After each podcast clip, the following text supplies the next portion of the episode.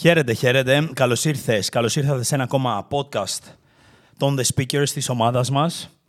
Κάθε Τετάρτη 5 ώρα το πρωί, διαθέσιμο σε Spotify, Apple Podcasts και Google Podcasts. Τι ωραίο να ξεκινάς τη μέρα σου με όθηση, με έμπνευση, με παρακίνηση, με αυτές τις ιδέες, τις διαφορετικές, που μοιραζόμαστε εδώ μέσα από τους καλεσμένους μας, μέσα από τα podcast μας και βέβαια πολλές φορές η έμπνευση που έχουμε ανάγκη κι εμείς οι ίδιοι όταν δεν την δημιουργούμε, όταν δεν την αντλούμε από μέσα μας, οι άνθρωποι οι οποίοι βρίσκονται εδώ και μοιραζόμαστε αυτού του είδους συζητήσεις πραγματικά αποτελούν κινητήρια ενέργεια και δύναμη για εμάς τους ιδίους.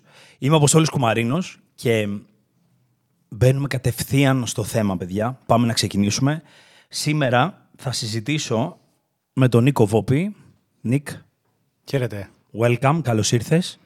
Θα μιλήσουμε για αυτό που μας αφορά στους speakers. Τι μας αφορά, επικοινωνία.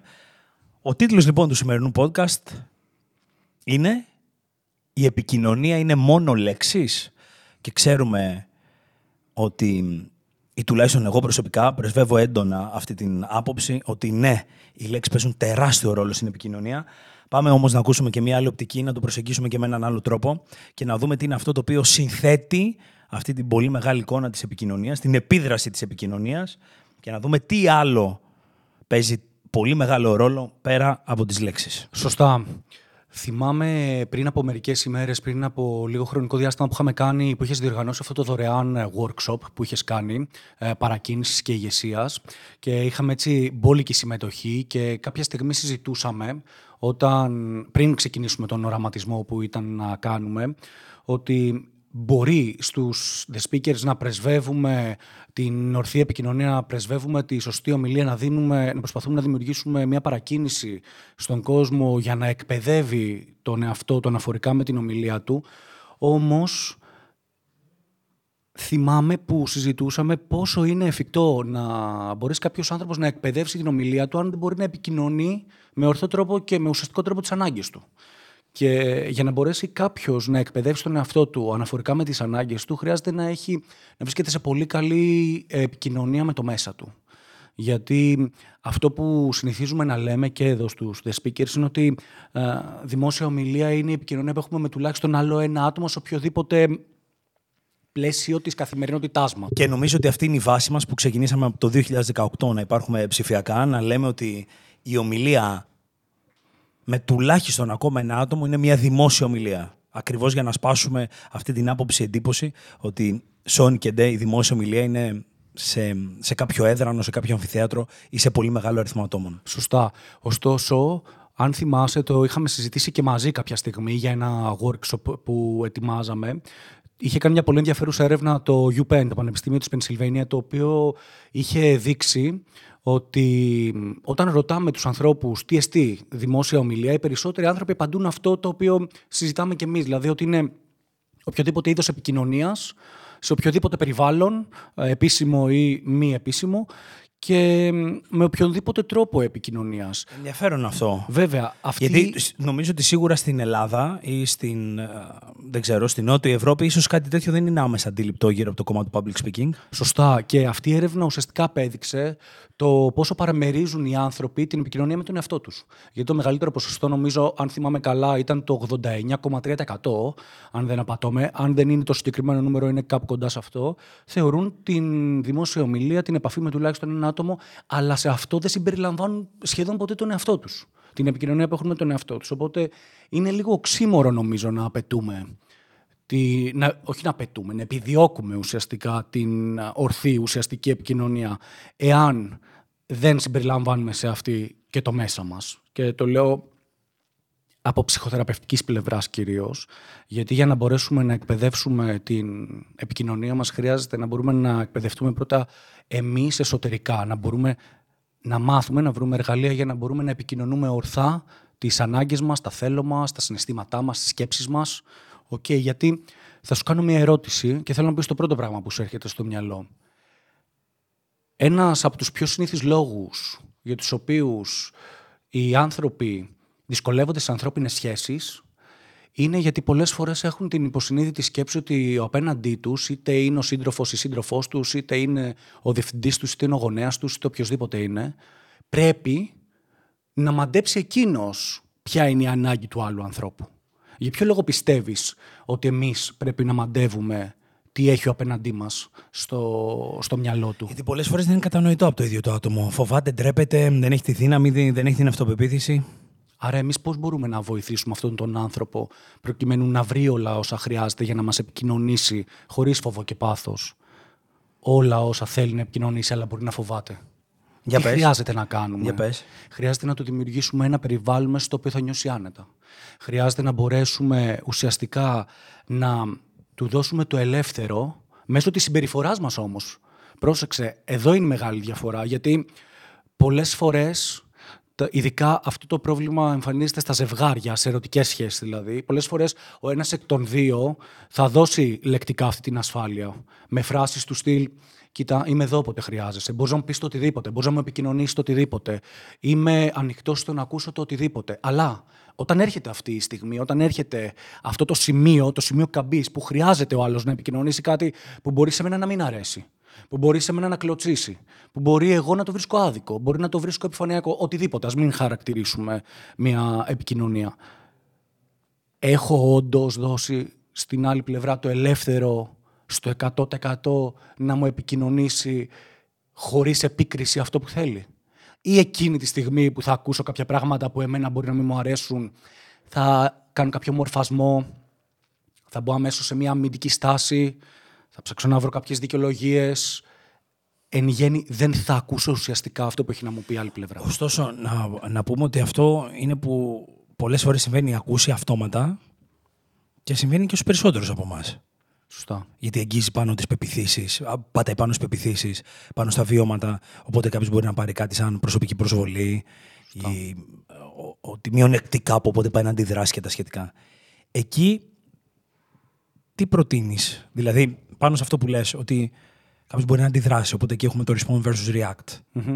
OK, πάει κάποιος να αντιδράσει, πάει κάποιος να νιώθ, μπορεί να νιώσει ότι η άλλη πλευρά μέσα από αυτές τις λέξεις τον κάνει να νιώθει περίεργα. Σήμερα όμως λέμε ότι η επικοινωνία δεν είναι μόνο λέξεις. Σωστά. Άρα σ- σκέφτεσαι το εξής, ότι αν πούμε κάποιες λέξεις τις οποίες μπορεί να φέρουν την άλλη πλευρά σε δύσκολη θέση, τι άλλο θα μπορούσαμε να κάνουμε εκεί για να το διορθώσουμε, για να το βελτιώσουμε, ή πριν πούμε μάλλον αυτές τις λέξεις, τι θα μπορούσαμε να κάνουμε; Αυτό που θα μπορούσαμε να κάνουμε και έχει αποδειχθεί ότι είναι αρκετά αποτελεσματικό είναι να προσπαθούμε να επικοινωνούμε το συνέστημα αφενός. Δηλαδή, εάν, ε- αν εμείς οι δύο τσακωνο- τσακωνόμαστε, αν εμείς οι δύο τσακωθούμε, έχουμε μια διένεξη για ένα οποιοδήποτε θέμα, αν εγώ διαφωνήσω με σένα και διαφωνήσω με ένταση και γυρίσω και σε χαρακτηρίσω με λέξεις που δεν χρειάζεται να υποθούν τώρα στο μικρόφωνο, είσαι αυτό, είσαι αυτό, είσαι αυτό και είσαι αυτό, αυτόματα ο δικός σου ψυχισμός θα κάνει. Θα μπει σε μια αμυντική στάση και είναι λογικό να μπει σε μια αμυντική στάση γιατί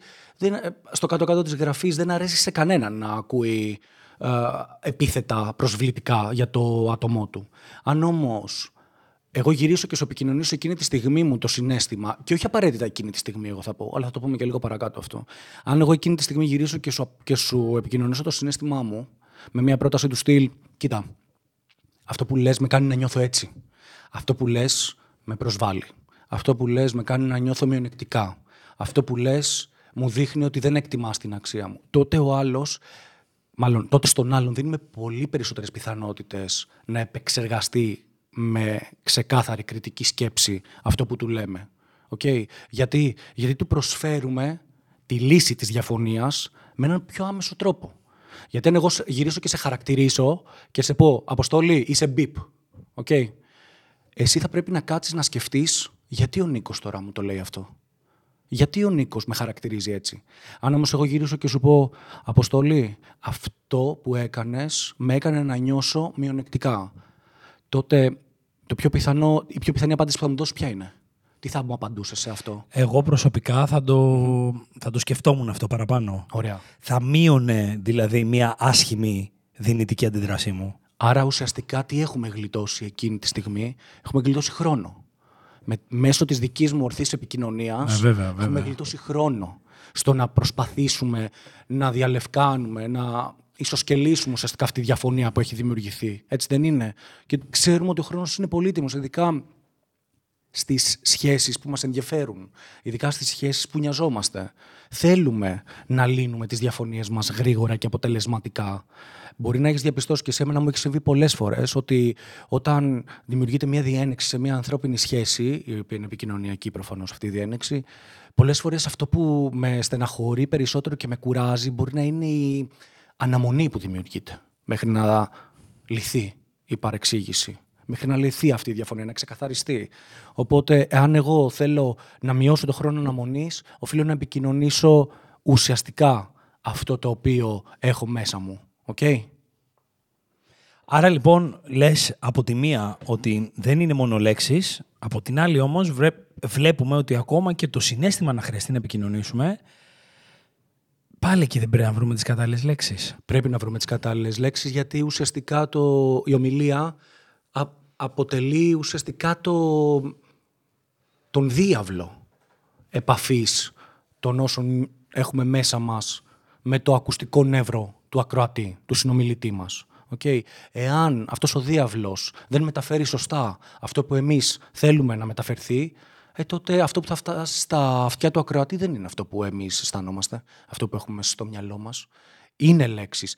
Η αλήθεια ωστόσο, είναι... Όμως... Ωστόσο, είναι λέξεις οι οποίες θα πρέπει να συνδέονται άμεσα και σε ιδανικό θα λέγαμε βαθμό, όσο, όσο γίνεται, αυτό το οποίο θέλουμε να επικοινωνήσουμε. Αυτό που έχει πολύ μεγάλη σημασία είναι να αντιληφθούμε ότι δεν παίζουν μόνο ρόλο οι λέξεις και το συζητάμε, είναι και, είναι και ένα από τα πράγματα τα οποία μαθαίνουν και ε, οι μαθητές μας στο body speaking ας πούμε, ότι παίζει πολύ, πολύ μεγάλο ρόλο και το ηχόχρωμα, παίζει πολύ σημαντικό ρόλο και η στάση μας αν είναι εκ του σύνεγγυς, παίζει πολύ σημαντικό ρόλο και ο τόνος της φωνής μας, η ενέργειά μας, όλα αυτά συνθέτουν ουσιαστικά μια μη λεκτική επικοινωνία που πρέπει να ταιριάζει, να μην αντικρούει τα όσα εμείς θέλουμε να μεταφέρουμε. Εγώ θα σταθώ όμως και σε αυτό που είπες προηγουμένως, που ναι μεν όπως έτσι αναφέραμε χρειάζονται βεβαίως, δεν υπάρχει κάποιος άλλος άμεσος τρόπος. Υπάρχει ο γραπτός τρόπος, υπάρχει ο προφορικός τρόπος που εκεί χρειαζόμαστε τις λέξεις προφανώς και στο γραπτό και στον προφορικό. Αλλά αυτό που είπες ότι χρειάζεται πρώτα να επικοινωνήσουμε το συνέστημά μας, περιέχει και το κομμάτι του React μέσα, που είναι μάλλον μπαίνει κάτω από την ομπρέλα του React, που σημαίνει μια πιο όρεμη, μια πιο ψύχρεμη απάντηση, ανταπόδοση σε κάτι το οποίο μπορεί να μας φέρνει δύσκολη να μας φέρει σε δύσκολη θέση. Και βέβαια, νομίζω ότι εκεί μπαίνει μέσα το κομμάτι της ενσυναίσθησης, μιας και μιλάμε για συνέστημα, που σημαίνει ότι αντί να τρέξω να κατηγορήσω την άλλη πλευρά, θα ήταν υπέροχο αν αναλογιστώ το δικό μου μερίδιο ευθύνης ή τη δική μου συνεισφορά μέσα σε έναν αντίλογο, μέσα σε μια διαμάχη. Αυτό όμως ξέρεις και μπορεί να το γνωρίζεις και εσύ καλύτερα από μένα ή εξίσου, ότι πολλές φορές δεν μπορεί να γίνει στιγμιαία, δεν μπορεί να γίνει ακαριέα. Γιατί ανεβαίνει το θυμικό, όπως έλεγαν και οι αρχαίοι Έλληνες, ανεβαίνει το συνέστημα και το συνέστημα πολλές φορές μας παροτρύνει σε συμπεριφορές και μας, μας οδηγεί, όχι μας παροτρύνει, μας οδηγεί σε συμπεριφορές οι οποίες δεν ταιριάζουν και δεν μπορούν να μας οδηγήσουν στην ουσιαστική επίλυση του, της διένεξης. Εγώ αυτό που θα πω είναι ότι, μάλλον θέλω να σε ρωτήσω κάτι. Ναι.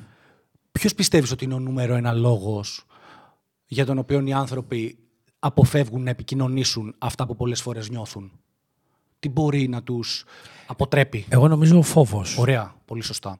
Ο φόβος. Ο φόβος γιατί, όχι γιατί, το αιτιολογικό, για ποιο πράγμα; Νομίζω ότι μπορεί να σχετίζεται με μία μπορεί να σχετίζεται με αλλαγη μπορεί να σχετίζεται με δημιουργία μιας σύγκρουσης. Πολύ ωραία. Αυτός ο φόβος όμως είναι ρεαλιστικός ή είναι υποθετικός; Και αν είναι ένα από τα δύο, σε τι βαθμό είναι ρεαλιστικός και σε τι είναι υποθετικός; Πολύ ωραία. Δεν ξέρω τώρα να το απαντήσω σε τι βαθμό ρεαλιστικό, αν είναι ρεαλιστικός ή υποθετικός. Απλώς γνωρίζουμε πολλές φορές ότι όταν δημιουργούμε μια εικόνα φόβου στο μυαλό μας, πολλές φορές αυτή απέχει όταν πάμε να την αποδομήσουμε από την πραγματική της επίδραση. Δηλαδή, αν βαθμολογήσω ξέρω εγώ, την επίδραση ενός μιας αρχικής εικόνας φόβου στο μυαλό μου 80%, αν δω ότι πάω να την αποδομήσω και να την αιτιολογήσω λογικά, θα δω ότι αυτό μπορεί να πέσει κατά το μισό. Μπορεί να πέσει στο 40%, στο 30%. Πολύ σωστά. Εγώ σε αυτό το σημείο θα σου πω ότι υπάρχουν πολλές κατηγορίες φόβων. Δύο πολύ βασικές κατηγορίες φόβων είναι οι φόβοι για κάτι που μπορεί να συμβεί, όπως εμένα φοβάται η μητέρα μου ότι όταν καβαλάω τη μηχανή μου μπορεί να μου συμβεί κάποιο ατύχημα. Και υπάρχει, και υπάρχει και η κατηγορία του φόβου να μην συμβεί κάτι το οποίο μας έχει συμβεί στο παρελθόν και ήταν πολύ δυσάρεστη εμπειρία. Okay.